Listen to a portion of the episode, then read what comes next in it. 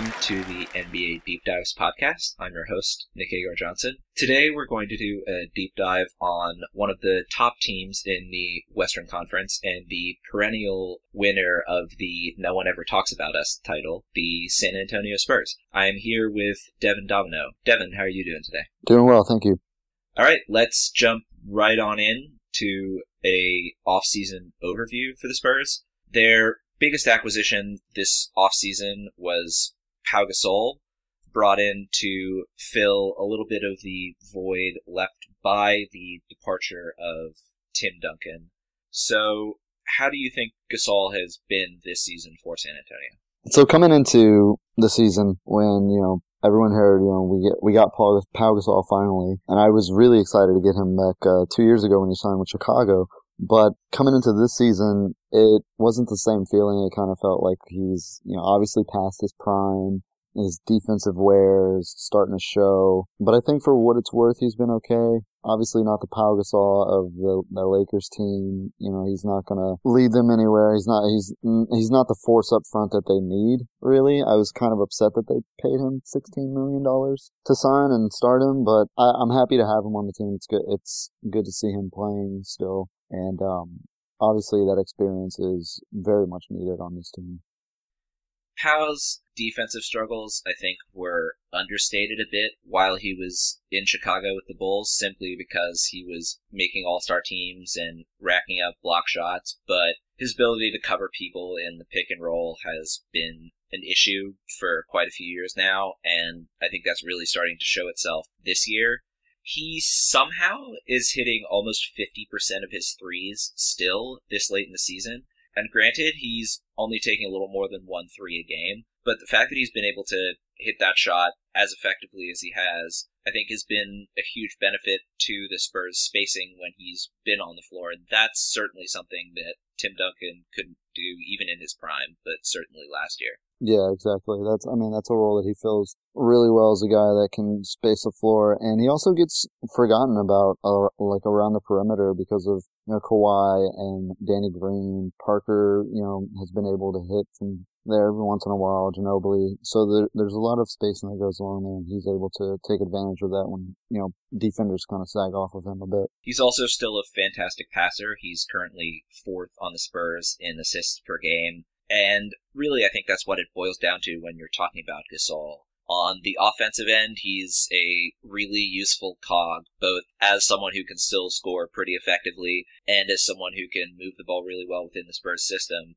But on the defensive end, he just can't really cover the modern spread pick and roll anywhere near as well as you would like. So let's move on to a far more under the radar offseason signing, but one that has been enormously helpful to the Spurs. They got Dwayne Dedmon for a little under $3 million a year for this season and player option for next season. I don't see any way that Dedmon opts into that because he's been fantastic for them this season. He's averaging 17 minutes a game, but six and a half rebounds per game. He's shooting 64% from the floor, and basically what he does is catch lobs on offense and protect the rim on defense. Dedmon has been a really solid acquisition for the Spurs as a bench big who can protect the rim, which even though LaMarcus Aldridge I think is underrated as a defender, that's not something that he could do anywhere near as effectively as Dedmon can, and he also brings some athleticism to a team that at times has really struggled in that particular department. Yeah, I mean, I mean, the thing about Dedmon is, I, um, it's funny to say, but I'm not surprised to see this from him. It's something that just like watching him in Orlando, I just over the last few years kind of got the feel that there was more to him than we were being shown because he wasn't really playing that much and he'd kind of bounced around a couple of teams before Orlando the last few years. So I wasn't too surprised to see the numbers that he's putting up right now, but it's great to see and it's definitely, you know, he, he's something that the Spurs need. An athletic big is not something that they've had in like 20 years. and, um, it's going to be interesting to see this offseason actually because with Ginobili coming off of the books, possibly coming off of the books, uh, you would think he might be ready to retire after this season. You know, some of that money might go towards signing Dedmon. That's not somebody that you want to just watch walk away, you know, kind of like they did for Boban Marjanovic or any other guys like that in the past. He's somebody that they want to hold on to. He's, he's still a relatively young player and he's kind of in the same timeline as Kawhi. So you kind of, you, I would I would think they'd want to keep him around for a little bit because he's shown a lot of promise just over the course of this season. The two other offseason acquisitions that have played a decent chunk of minutes for San Antonio this year are David Lee and Davis Bertans. David Lee has been kind of similar to Pau Gasol in that he's a solid passing big man who's still a pretty good rebounder and is a very useful piece on offense, but not exactly the world's greatest defender. Somehow it hasn't mattered. The Spurs are still number one in defensive rating per basketball reference with playing Gasol and David Lee major minutes. But Lee has been quite effective, sort of filling in the same niche as Gasol. And then Bertans has taken most of his shots from three point range, and he's just a hair under 40% for the season he's been really useful just coming off the bench and being a spacing piece effectively. So, what are your thoughts on the two of them, both in terms of how they played this regular season and whether or not you think they might be a factor come playoffs? So coming into the season, David Lee kind of fell into the same category as Pau Gasol. You know, two years ago I would have been thrilled to have him, and then I kind of forgot once they signed him. I kind of kept forgetting that they even signed him. And now he's one of my favorites to just to watch. Uh, he's one of the best hustle players in in the league. He does more with you know he's not a, a, very athletic guy, but he does more with with what he has than what some of the most athletic players do in the league. And he also has a tendency to just be in the right place at the right time. And also coming into the playoffs for him, uh, he has a lot of playoff experience. Uh, the Warriors a few years ago, Dallas last year for a little bit. So I, I definitely don't see him, you know, being sat on the bench very much in playoffs. As far as Bertans, it's funny that you mentioned, you know, that he does take a lot of his shots from the perimeter because when I look at him, not not exactly build and not even play style, but I do see a lot of like Robert Horry type effect where he's able to just hit the right shots whenever they need them. And I really I would love to see him get more minutes down the stretch. Him and um Dejounte Murray, who I know is not part of this conversation, but young rookie guys that need more minutes going into the playoffs just so they can get more experience. It's something that Pop doesn't really do too often, but those are two guys that they're going to need in the playoffs. So it'd be nice to see them get more minutes over this the next uh, 20 or 21 games. Let's actually talk about DeJounte Murray really quickly before we move into the season review. He's played very sparingly on the big league team. He's spent some time in Austin with the Toros. When he's been on the floor, his jump shot has looked a lot better than I thought it would coming out of college. He's a little under 41% on the year, granted on a very limited number of attempts from deep, but his ability to hit that shot at all, I think, has been a real plus for what he might project to be going forward. I've actually seen a lot of him. I live in Austin, so I get to, you know, just drive down the road and watch those games every once in a while. And then obviously the games I've seen him play with San Antonio, he, I mean, he's a really, really special player and you see flashes of what he might be. He has a great floater and he's also a very, very good defender. Um, that just with his length and his body type, if he can learn to dribble the ball below his like shoulder, he could probably end up being a really good ball handler as well. So he's he's a very special player. Uh, like I said, I hope he gets more minutes in you know the NBA system because he's going to be very important to them going forward, um, especially with something we'll touch on later with Tony Parker. So let's move on to the season overview, and I wanted to start with something that we sort of covered during the off-season portion, but the Spurs big man rotation, I think, has been a really interesting question mark, I guess, headed into the playoffs. And I say that mainly because Dwayne Dedmon has been incredibly good at filling in a defensive and rebounding niche for the Spurs. And given that the Spurs' identity is more defensive at this point in the evolution of the Spurs, do you think Dedmon should maybe be considered for the starting job at center going into the playoffs. Probably sort of a limited minute role with Gasol getting most of the time there, but maybe Dedmon playing against starting units to help protect the rim? So as it stands now, I mean, he's he's started the last few games, especially with Pau being out. And the problem with that is skill wise, I think that he should be in the starting rotation. He gets in foul trouble way too often, and it ends up being that Pau has to close games anyway. So if you're going to start him, I think it's got to be, like you said, a very limited minutes uh, restriction. That way he's not in foul trouble because if, if he's not there to close games, then what's his defensive presence even worth? You know what I mean? Yeah, Dedmon is actually leading the Spurs in fouls per game despite only playing 17 minutes, which is honestly kind of impressive. You talked about this a little bit earlier, but usually come playoff time, teams sort of narrow their rotation down to eight or nine players, and David Lee is currently eighth on the Spurs in minutes per game. So to me, that would indicate that he will probably play a pretty sizable role during the playoffs. Do you think he's going to get playoff minutes regardless, or do you think he's going to be sort of knocked out of the rotation come playoff time when the Spurs try to focus more on stopping people than just playing the way they have in the regular season?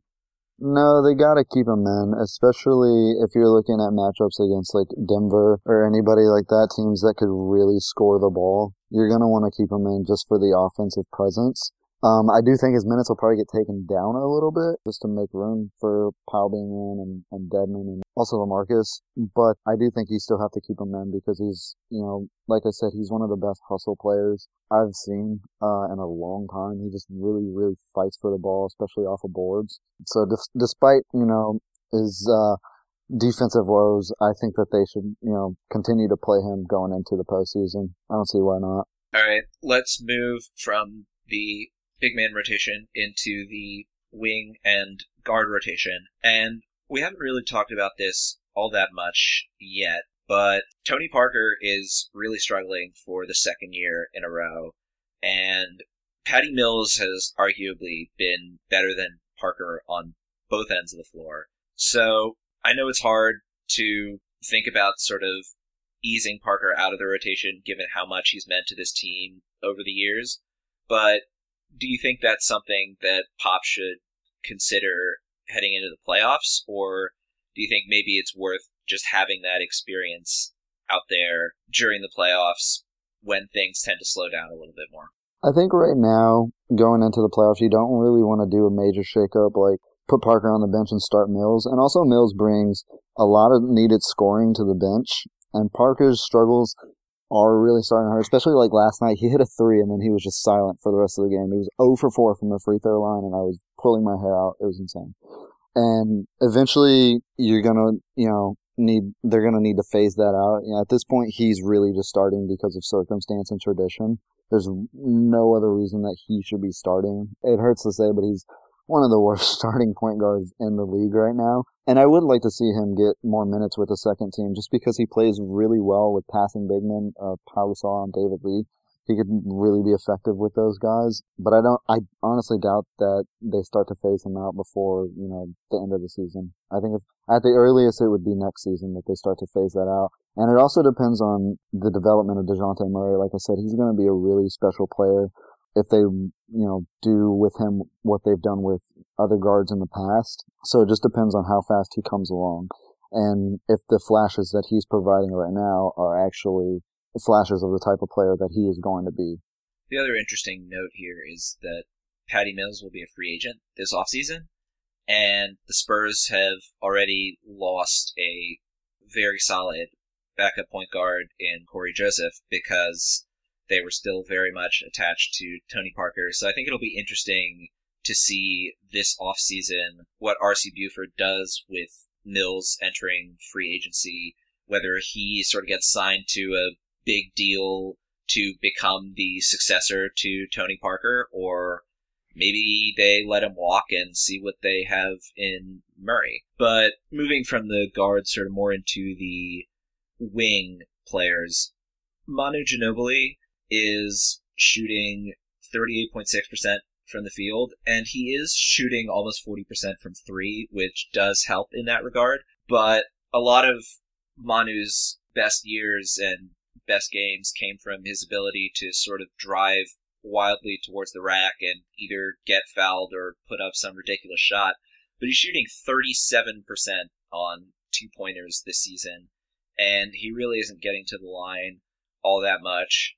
He's still an absolute passing wizard that really helps the rest of the bench offense out, but in terms of his personal play, what do you think about what Manu has done so far this season? You know, honestly, at this point with Manu, I'm he could do whatever he wants. I'm totally fine with it. Like they signed him to fourteen million dollars, and you know a lot of people were freaking out about that. It was too much money to give him, but like you could have given him twenty million, and I'm fine with it, just because of what he's done for the franchise and also what he brings to the second team goes way beyond his scoring. You know, his experience, his passing is still just the same as it was, you know, back in 2005. And also, if you t- if you talk about switching up the start or the the the bench rotation to put Parker on the bench, then and you take Mills and you you start Mills, it's like your backcourt scoring goes down immensely at that point because Manu can't score anymore. So it's uh as of right now, you know, I'm fine with it. This is more more than likely his final season. I'm able to give Manu a pass on his scoring just because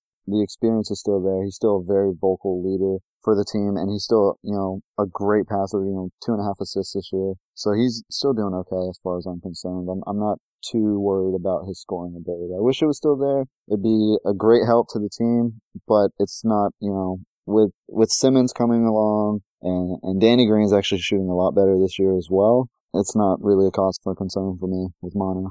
So speaking of Jonathan Simmons, let's actually talk about him really quickly. And as the playoffs are nearing, the Spurs, like every other playoff team, are going to cut down their rotation.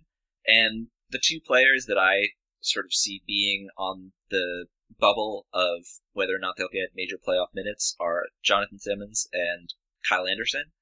And it would be difficult to find two more different players in the NBA. Simmons is a hyper athlete who, after his wonderful first game against the Warriors, has been really struggling with his shot, particularly beyond the arc. He's shooting 28% at this point in the season. Whereas Anderson is shooting 38.5% from deep, 43% overall, not very many attempts, and he doesn't have anywhere near the explosive athleticism that Simmons does. Anderson might be one of the slowest players in the league. That's why people call him slow mo. But he can be effective on the offensive end. Maybe defensively, not as much. But going into the playoffs, do you think that ninth slash tenth spot, sort of on the bubble of the playoff rotation, is Simmons's to lose, or do you think Pop might go with Anderson in some situations and Simmons in others? How do you see that sort of shaking out? Yeah, as of right now, I'd, I'd probably say he'd be the odd man left out, Jonathan Simmons, which is unfortunate because you're right. Like he start he not only that first game against the Warriors, but you know a couple games after that, he started the season pretty well, and he's just been really inconsistent from then, which is unfortunate for him to hit that wall because he was actually he's you know a free agent this coming year, and you know he could be looking at a serious contract at only like 27, 28 years old. He could be looking at a serious contract, but yeah, I think it's just slipping away from it. I think it's his to lose, and it it seems that they're you know starting to put Kyle Anderson more in different situations and kind of just trying to melt him into the rotation a little bit more. So, you know, with Jonathan Simmons, somebody that inconsistent, you really can't risk having him out on the floor during the playoffs.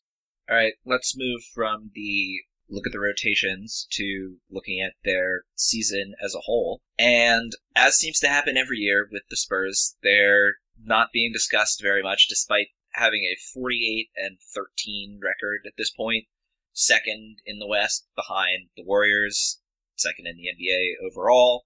They might have a decent shot at catching the Warriors record wise, especially since Golden State dropped those two recent games and might struggle a bit down the stretch without Kevin Durant. They do have the weakest strength of schedule so far, according to Basketball Reference.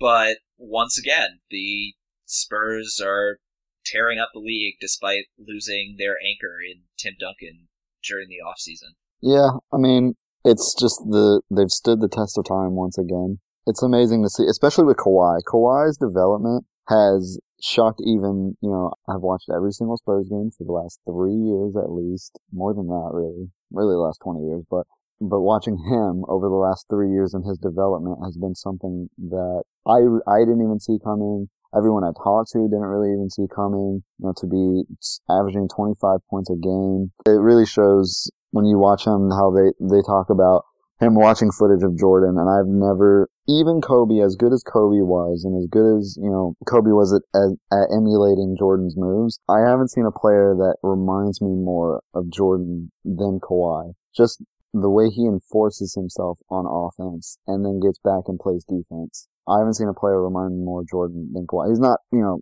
obviously not as great as Jordan, but just the mentality and, you know, a lot of the same offensive moves. It's really, really great to see. One thing that I noted that I think has been a huge part of the Spurs' success this year, they've only lost two games in a row twice this year, and they haven't lost more than two in a row at any point. And I think that really does speak to the Spurs culture in that they don't get into a rut and just have a poor stretch of basketball. Unlike pretty much every other team in the league, you know, they bounce back well from losses and they don't sort of let themselves get down. And that really is huge for a team that will need to make sure that they don't lose more than two games in a row come playoff time.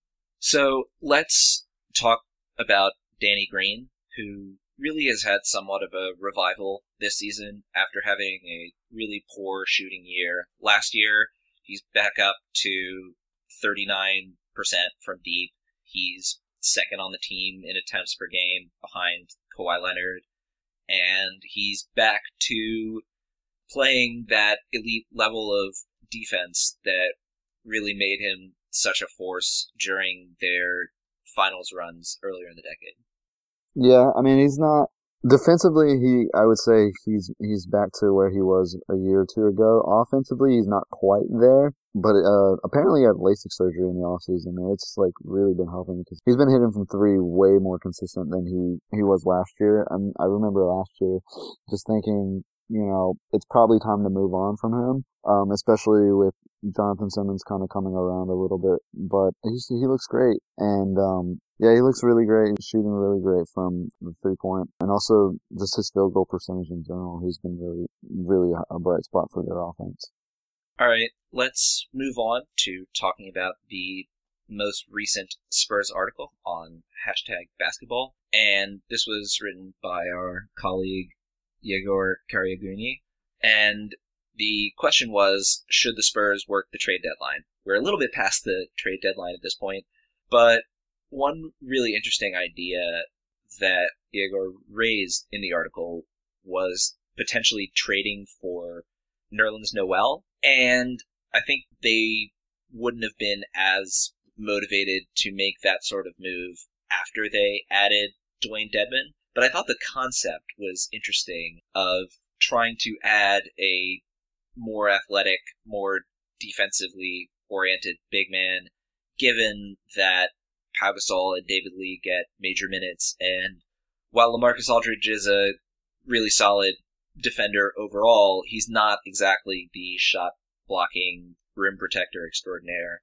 So, what were your thoughts on that article? Well, it was a great article. It's just that uh, the thing about the Spurs is they don't make trade deadline deals, like ever. So I kind of like I kind of thought this might be the year that they might put somebody out just to like catch a feeler on the market and see, especially with the way things were, you know, DeMarcus Cousins getting traded away for nothing. Noel, no, Noel got traded away for basically not like they waived Andrew Bogut and Justin Anderson, you know, but so, but they're not the team that really makes those, especially big name deadline deals. So I wasn't too surprised that they didn't make a move, but that sometime in the future that would be something that they would need to look at. Obviously, Dedmon is not he's not the end all be all. He's, not the permanent answer for them at that position.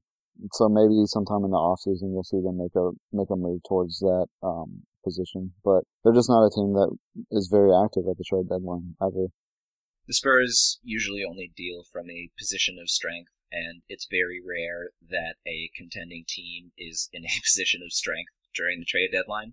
And also, I apologize to Yegor, whose name I almost certainly butchered when I went through that the first time.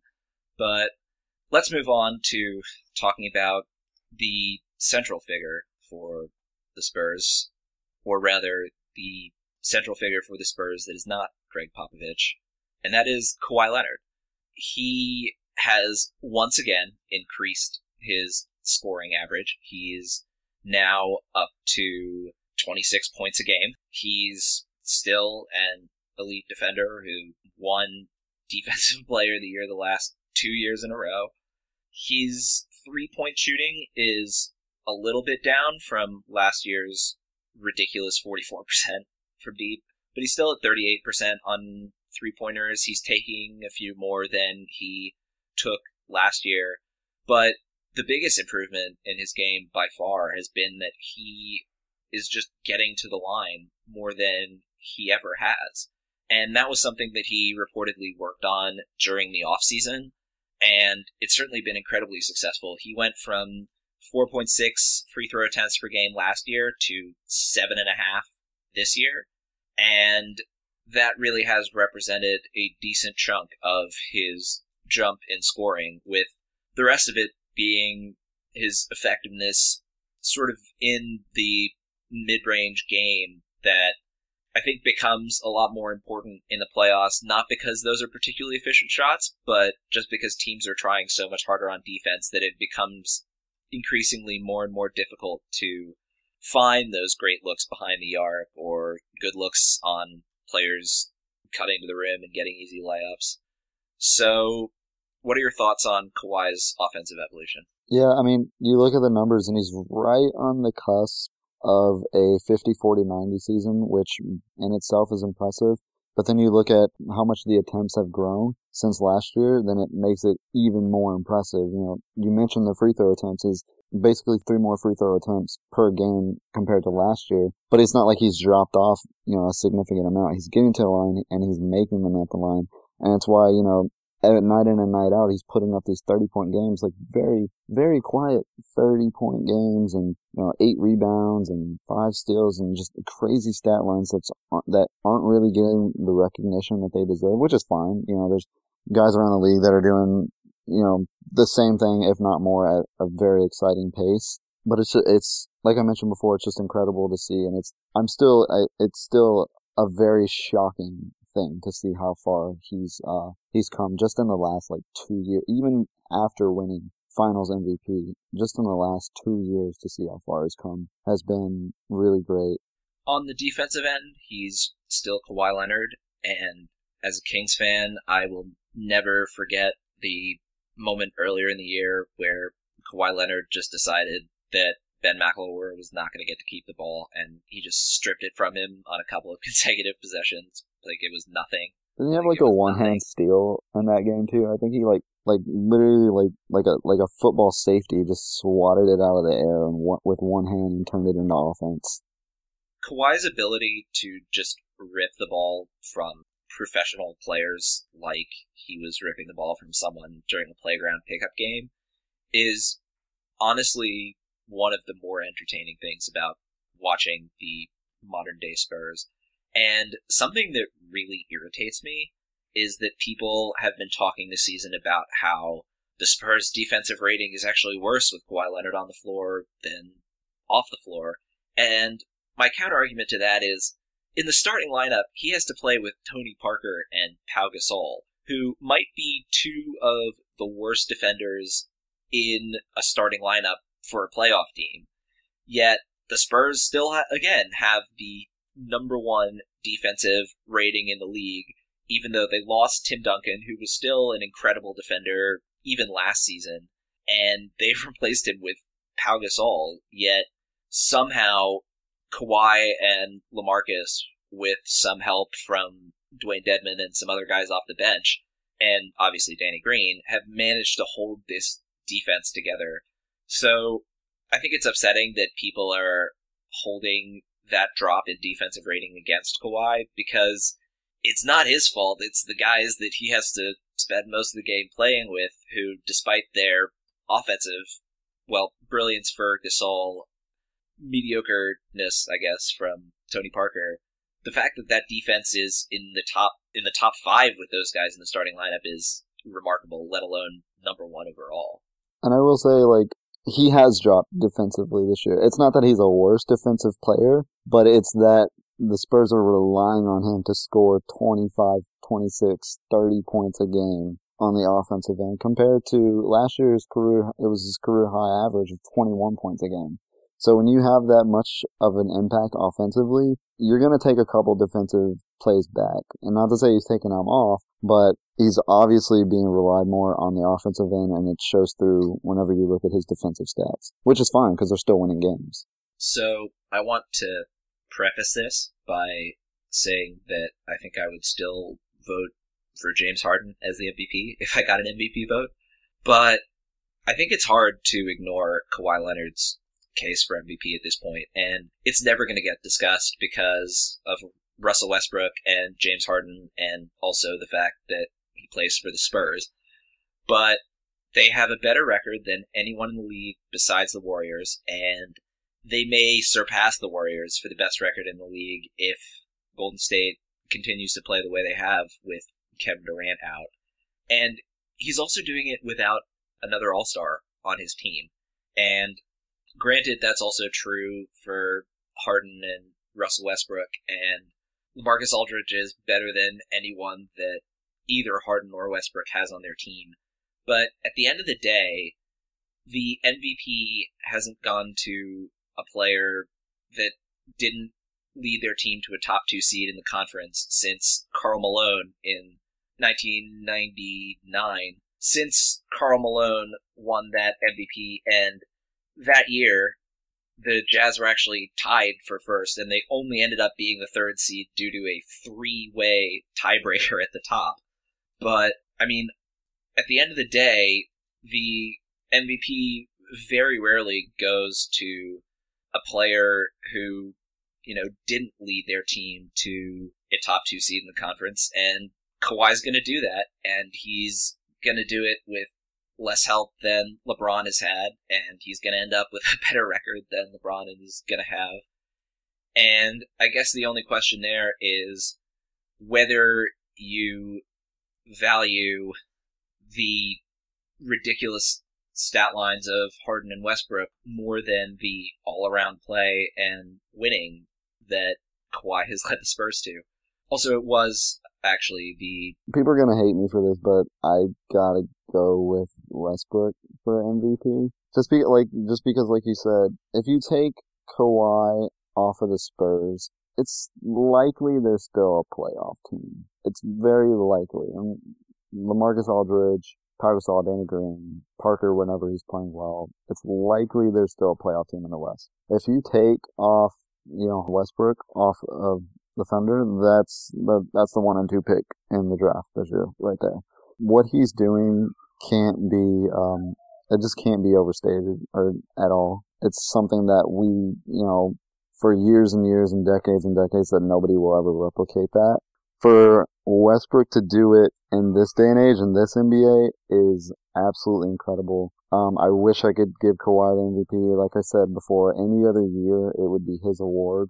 But if I had a vote, it would go Westbrook. I think the Westbrook Harden debate might boil down to just how high the Thunder can climb in the playoff seedings. I just don't think Russell will, will win the MVP. Whether he deserves it or not is a different question. But I don't think he's likely to win the MVP if the Thunder end up being the seventh seed.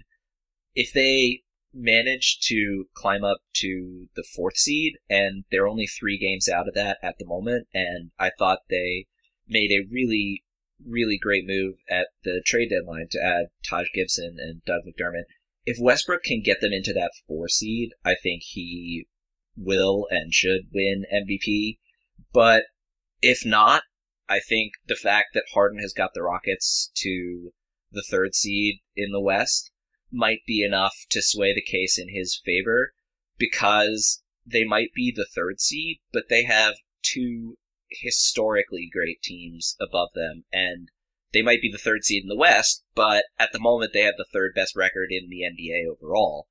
And I think that would play a huge role in the voting process. Let me ask this because not not to underrate what Harden's doing. What he's doing is great too. But at this point, what the thing that gets me is like, what does it matter if he he's in the playoffs and he averaged a triple double? It's not his fault that the team is really bad. I mean, he has no scorers around him at all, and so I can't fault him for this one of the top five best players in the league leaving him. You know, it it's you're basically saying, okay, well Durant left, so now you can't win this award. You only have this stat line because Durant left.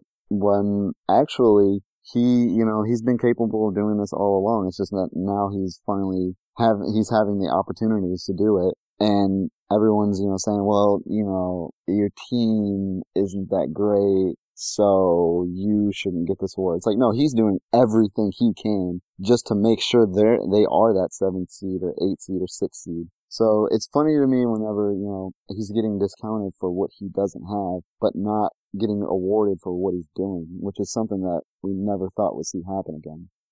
I think it has a lot in common with the 2006 MVP race, where Kobe led an absolutely awful Lakers team to uh, succeed in the playoffs. But the MVP went to Steve Nash because he led that historic Suns offense. And I think it's a lot closer between Harden and Westbrook this year than Kobe and Nash. I think Kobe just had a better year than Nash, but I think it's a similar argument in that at the end of the day, the historical record shows that the MVP voters take being at the top of your conference as a huge consideration in the MVP debate, even when you have someone like Westbrook leading a team that would probably be in the bottom half of the lottery without him. The other thing to note with the Kawhi MVP case, let's just sort of loop back to that before we move on. He plays a lot better defense than either Harden or Westbrook, and you talked about this a little bit earlier with how his defense has fallen off a little bit because he has to carry a bigger offensive burden. Harden and Westbrook have the two biggest offensive burdens in the league. They might have the two biggest offensive burdens of anybody in the last 10 years, but neither of them are even average defenders. And when you have someone who's such an elite defender like Kawhi, who is leading a Spurs team that may end up with the number one seed, I think it will be hard to ignore his case come MVP time. I think the only reason his case probably will be ignored is because he plays on the Spurs and people might just give too much credit to Gregg Popovich and RC Buford, not to underrate the wonderful job that they've done, but that environment does sort of tend to lead to the best players on the Spurs maybe not getting the consideration that they should for the individual awards, which again reminds me of the absolute travesty that Tim Duncan never won Defensive Player of the Year. Well, it's like the, I mean, not to like continue harping on this, but the MVP award is it's it's a media award, obviously. So the most, you know, the player that's in the media the most, that's the player that most likely is going to win. Harden and Westbrook are, you know, they've had they have two of the best like commercials right now which is actually when you think about it that's a factor the more you see these guys' faces and the more you see their highlights those the those are the guys that are going to get the votes so it's i mean I hate saying it because it feels like, oh, woe is me. They play in San Antonio, so they, you know, they're always overlooked, and it's the the time honored ar- argument for Spurs fans. But it's just like, no, that is the case. That's that's the reason that he's that he's going to get looked over for this MVP race. It doesn't help that a lot of the people that vote in the MVP discussion are local reporters and or broadcasters who Maybe they only see these guys a couple of times a year when they come to play the team that they're covering, and maybe they see a couple of additional games beyond that. But James Harden and Russell Westbrook are a lot flashier than Kawhi Leonard, and when you only see these guys a couple of times a year, that's gonna stand out. Alright, let's move on to the best and worst games for the Spurs this season. And I wanted to start with the obvious choice, which is their opening night obliteration of the Golden State Warriors. I mean, coming into that game, there were people thinking that the Warriors might end up going better than 73 and 9 because they went 73 and 9 and traded Harrison Barnes and Andrew Bogut for Kevin Durant.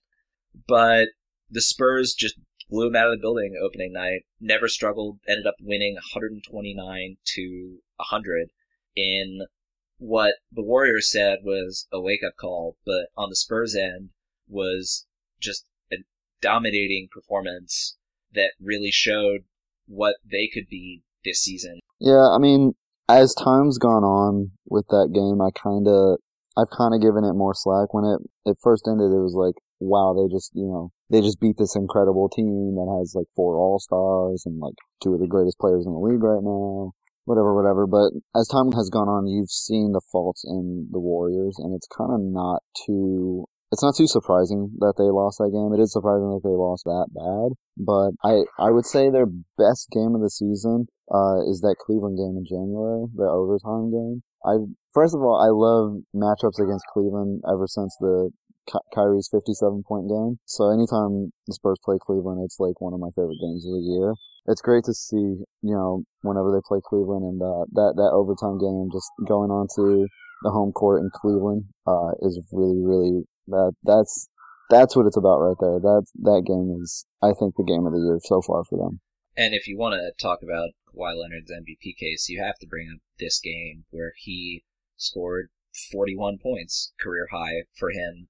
He did it efficiently, 50% from the floor, perfect from the line, and LeBron still had a fantastic game. Kawhi wasn't able to shut him down completely, but then again, no one is really able to shut LeBron down completely especially in a big game that he wants to win like this one. But I thought LaMarcus Aldridge was huge for them in this game.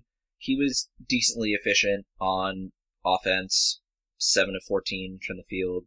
He did only shoot 50% from the line, which was concerning, but he got 12 rebounds and 6 assists, and he held Kevin Love to just an awful night from the floor. 4 of 15 overall, 3 of 11 from deep, and I think that really was the margin of the game in that the Spurs won that power forward matchup. Hmm Yeah, just going into you know Cleveland's arena on their home floor and taking it in overtime. That was because that was a game that they fought. The Warriors game, I think after the second half, they didn't really fight for that win. It was kind of just like it was done. But that uh, that Cleveland game, that was that was a fight. That was good.